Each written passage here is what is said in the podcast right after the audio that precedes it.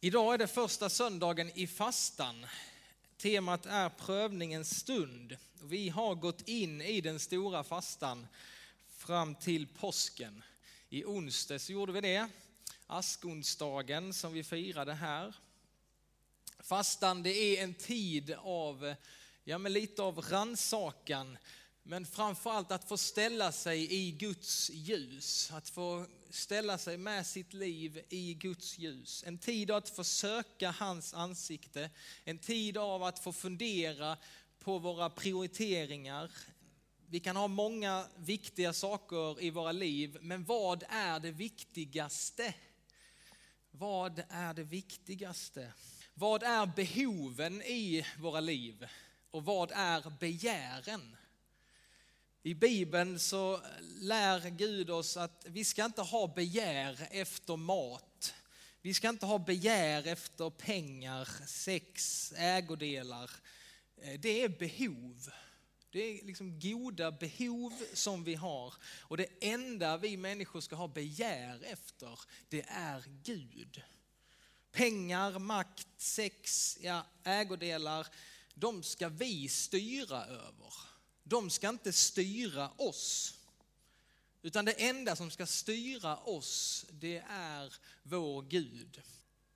Så eh, fastan är framförallt en gåva till oss. Inget måste, inga krav, inget borde, utan det är framförallt en gåva till oss. Vi kan inte leva ransakande, utvärderande hela tiden. Ibland måste man bara leva. Men vissa stunder i livet, då kan vi få stanna upp och kyrkan har gett oss den här liksom fastetiden en gång per år att få lite stanna upp, gå lite djupare, fundera på, är jag på rätt väg? Är det detta jag vill som jag gör? Hur ser mina prioriteringar ut? Och jag har eh, tagit, ni kanske såg den här boken där ute, Sök Guds ansikte av Anders Petter Sjödin.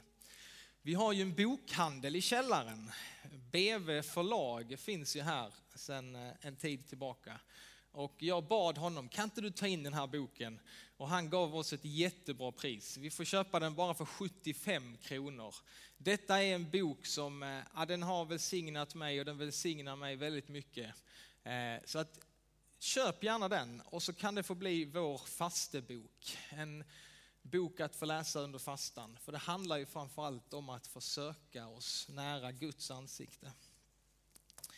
Jag har också tagit fram en bön för Helsingborg. En bön för den här, vår församling. Eh, det ligger några lappar där bak. Eh, ta gärna en sån, lägg i din bibel, så finns här lite saker som, jag, eh, som vi i församlingsrådet här har funderat på och som vi gärna vill. Detta är hjärtefrågor för oss, detta vill vi ta med i bön.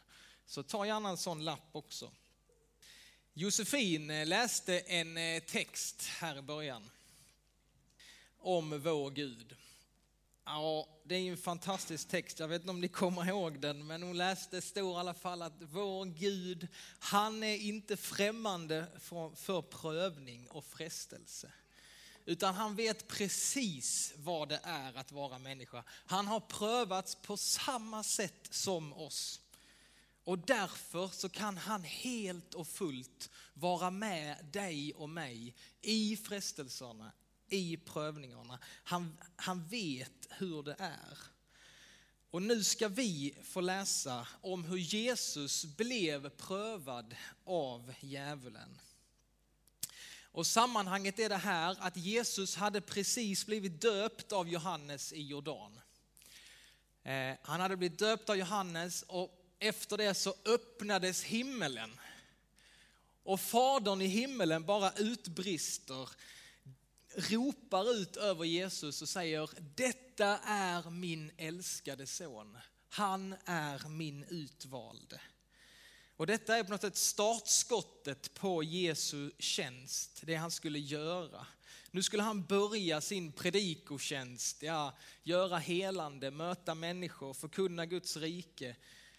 Men innan han kunde gå in och göra det här så skulle han tvungen, vara tvungen att gå igenom en prövning. Och det ska vi nu få läsa om. Vi står upp och lyssnar till det heliga evangeliet. Så här skriver evangelisten Matteus från det fjärde kapitlet. Sedan fördes Jesus av anden ut i öknen för att sättas på prov av djävulen. När han hade fastat i 40 dagar och 40 nätter blev han till slut hungrig. Då kom frestaren och sade till honom, om du är Guds son, så befall att de här stenarna blir bröd. Jesus svarade, det står skrivet, människan ska inte leva bara av bröd, utan av varje ord som utgår ur Guds mun. Sedan tog djävulen honom med sig till den heliga staden och ställde honom högst uppe på tempelmuren och sade, om du är Guds son, så kasta dig ner. Det står ju skrivet, han ska befalla sina änglar och de ska bära dig på sina händer så att du inte stöter foten mot någon sten.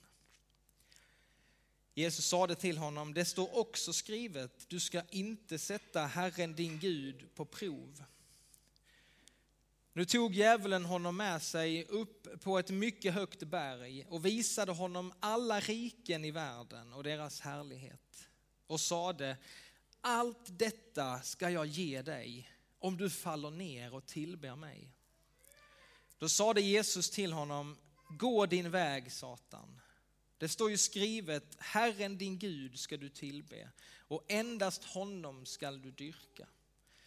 Då lät djävulen honom vara och änglar kom fram och betjänade honom. Så lyder det heliga evangeliet. Lovad vare du Kristus. Varsågoda och sitt. Jesus prövas på samma sätt som vi.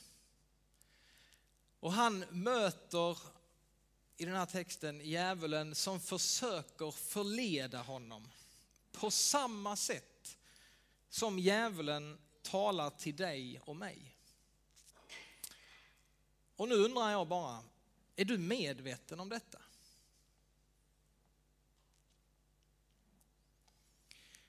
Är du medveten om att djävulen finns? Idag i denna predikan så kommer han inte undan. Här är ingen som kommer bortförklara honom. Eller påstå att han är något my mytologiskt väsen som eh, inte finns längre. Märker du när han talar till dig? Men det gör han väl inte? Det är väl mina egna tankar och, eller va? Märker du när han talar till dig? Märker du vilka saker som han försöker locka dig med? Märker du vilka lögner som han återkommande talar in i ditt liv? Märker du vilka synder som han vanligtvis vill förleda dig till att göra? I vårt land i allmänhet, i Svenska kyrkan i synnerhet, så har vi avskaffat djävulen. Han finns inte. Åh, vad skönt, tycker vi. Åh, vad skönt att bli av med honom. Men det blir väldigt konstigt för oss när vi läser Guds ord, när vi läser Bibeln. Eh, då blir det väldigt konstigt om inte han finns. Det är, inte, det är inte lika lätt heller att motivera människor, varför behöver jag Gud? Varför skulle jag behöva Gud? Ondskan finns ju inte. Det är inte helt lätt att motivera människor att söka Gud, att leva nära honom när man har tagit bort djävulen. På samma sätt som Jesus blir frestad och prövad av djävulen, på samma sätt frestar han oss. Och det bästa för den onde, det bästa för vår fiende, det är om vi inte tror att han finns. För då kan han jobba ostört med oss. Utan det är när vi avslöjar honom och ser på något sätt vad han försöker göra med oss. Då blir det mycket lättare för oss att också stå emot honom avslöja honom. Och vi förstår att oh, vi behöver fly till Jesus gång på gång. Vi inser att vi måste leva nära Jesus för att inte hamna i de här fällorna som djävulen lägger ut i vår väg. Jesus hade precis fått höra sin himmelske fader ropa ut orden. Du är min älskade son. Du är min utvalde. Och när sen Jesus då efter 40 dagar av fasta i öknen, han är trött, han är hungrig, han är, måste vara helt kraftlös. Då kommer djävulen och säger om du är Guds son. Om du är Guds son. Alltså märker ni va? Djävulen vill bara så in tvivel i Jesu person. Han vill liksom slå in en kil mellan Jesus och Fadern i himmelen. Skulle du vara Guds son? Ja men gör lite mat av stenarna här då. Inte ska du gå hungrig. Alltså om du är Guds son, då ska väl inte du gå hungrig. Då ska väl du få allt du behöver bara direkt. Om du är Guds son, gör någonting spektakulärt. Kasta dig ner här och så låt änglarna fånga dig. Om du är Guds son. Jesus han svarar med bibelord han är trygg i sig själv, Jesus. Han står emot. Och den sista gången så går djävulen bara rakt på sak. Och han säger typ, glöm din fader i himmelen. Glöm din fader i himmelen. Du kommer få allt som du ber om. Du kommer få alla, alla rikedomar i hela världen, bara du faller ner och tillber mig. Men Jesus han vägrar konsekvent att använda sin egen makt, alltså för sin egen vinning eller för sin egen bekvämlighet. Han hade inte kommit för att betjänas, han hade inte kommit för att liksom ha det bra själv. Han kom för att tjäna oss människor. Det var hans uppdrag. Jesus blir prövad till det yttersta, men han övervinner prövningarna, för han vet vem han är. Han vet i djupet av sig själv vem han är. Han litar på Guds ord. Och han viker inte av ifrån den kallelse som Gud har gett honom. Alltså han har blicken fäst på det uppdrag som Gud har gett honom. Och den här texten den talar väldigt tydligt till Israels folk, det judiska folket. För Jesus lyckades med det som Israels folk misslyckades med. Eh, när vi läser om dem i deras ökenfärd, deras ökentid. De vandrade ju 40 år i öknen. Och man ser liksom tydligt hur, det, hur de här berättelserna eh, speglar varandra. Eh, ni kanske kommer ihåg texten när Israels folk gick genom Röda havet. Havet delade sig och sen när de kom upp ur havet då bekräftade Gud Israels folk att ni är mitt folk. De blev bekräftade som Guds folk. Jesus, han går genom vattnet, genom dopet och sen när han kommer upp ur dopet, då blir han bekräftad som Guds son. Sen vandrar folket i 40 år i öknen och det är en tid där de ska bli prövade av Gud. Där Gud vill pröva dem, att de verkligen ska lita på Gud. Han ska förse dem med allt de behöver. Jesus vandrar inte i 40 år, han vandrar i 40 dagar i öknen. I fasta och prövas av djävulen. Och på alla punkter där Israels folk misslyckades, för det gick inte så jättebra för dem, på alla punkter så består Jesus provet. Israels folk skulle vara ett ljus för andra folk. De skulle liksom återspegla Guds härlighet, Guds ljus och vara ett ljus för andra folk. Men Jesus, han är det sanna ljuset som har kommit in i världen för att ge världen liv.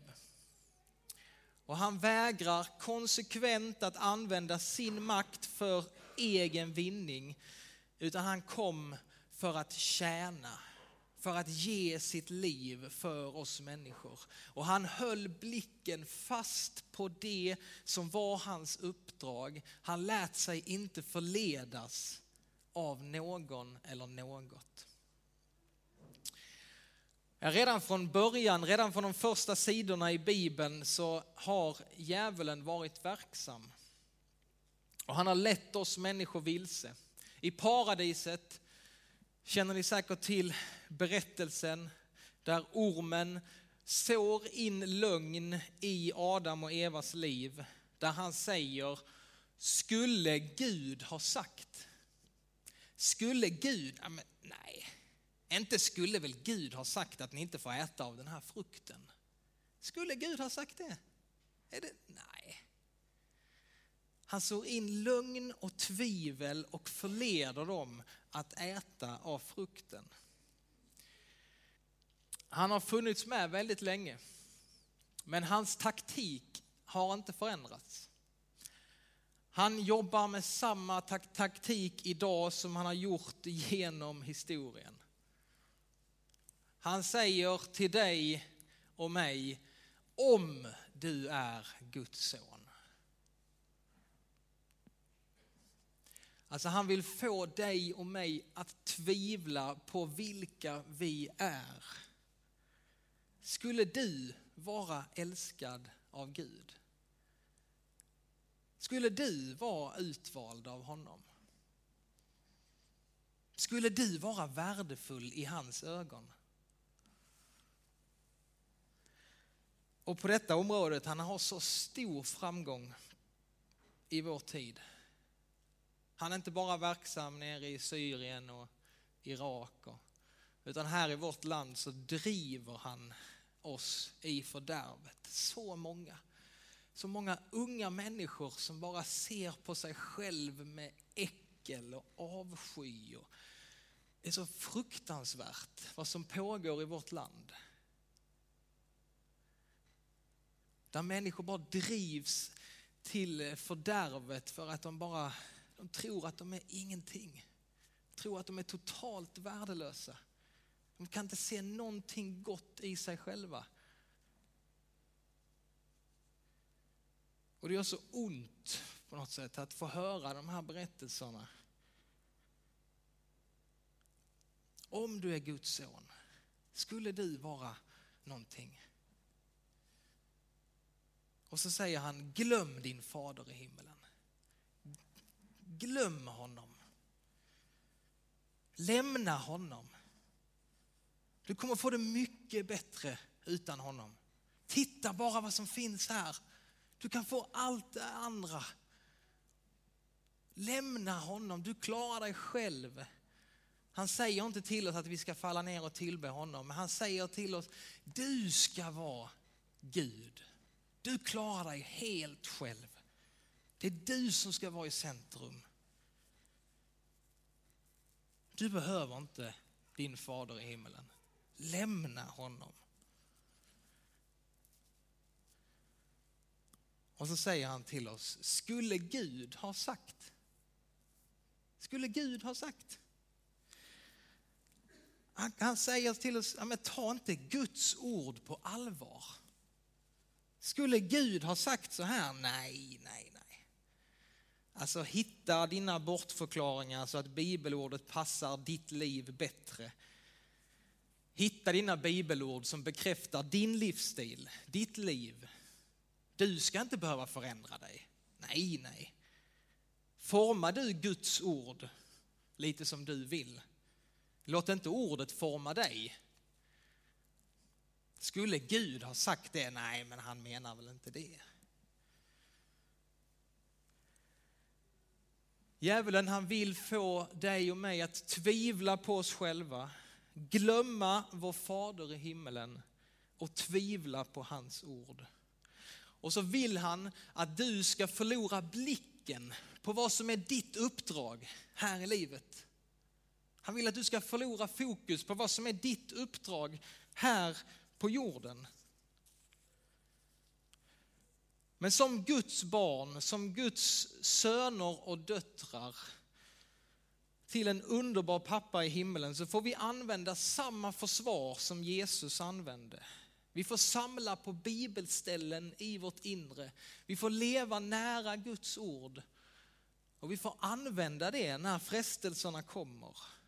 Och vi får hålla blicken fäst på Jesus och lita på honom i allt. Vi får komma ihåg det uppdrag som han har gett dig och mig. Vi är här i världen för att få sprida Guds kärlek. Vi är här för att sprida hans ljus, ge hans kärlek vidare. Lär dig att säga nej till de röster som lockar dig bort från det uppdrag som Gud har gett dig. Behöver vi vara rädda för mörkret och djävulen? Nej, det behöver vi verkligen inte vara. Så länge vi lever nära Jesus, så länge vi har blicken fäst på honom, så har vi inget att vara rädd för. Vi behöver inte ha koll på vår fiende, vi behöver inte ägna honom så mycket energi. Vi ska veta att han finns där. Vi ska avslöja honom när han försöker leda oss bort från sanningen. Men vi behöver absolut inte vara rädda för honom. Han har ingen egentlig makt. Han vill skrämma oss, men han har ingen makt. Den som har all makt i himmelen och på jorden säger till dig och mig varje dag, var inte rädda. Känn ingen oro. Tro på mig, tro på Gud. Så vem ska du lyssna till? Vem lyssnar du till? Sanningen om dig är att du är Guds älskade son. Du är Guds älskade dotter. Du har en perfekt far i himmelen som har skapat dig, som aldrig kommer lämna dig. Han har satt dig här på jorden för ett uppdrag. Du är viktig och han vill att du ska liksom få leva ut det uppdraget att sprida hans ljus, sprida hans kärlek vidare. Så låt ingen eller inget få dig att tvivla på vem du är och att du har ett viktigt uppdrag här på jorden. Låt denna fastetid få vara en tid där du stänger dina öron för allt annat och bara får tid att få lyssna till Gud. Lyssna till honom som vet sanningen om dig. Låt det få vara en tid då du får söka hans ansikte.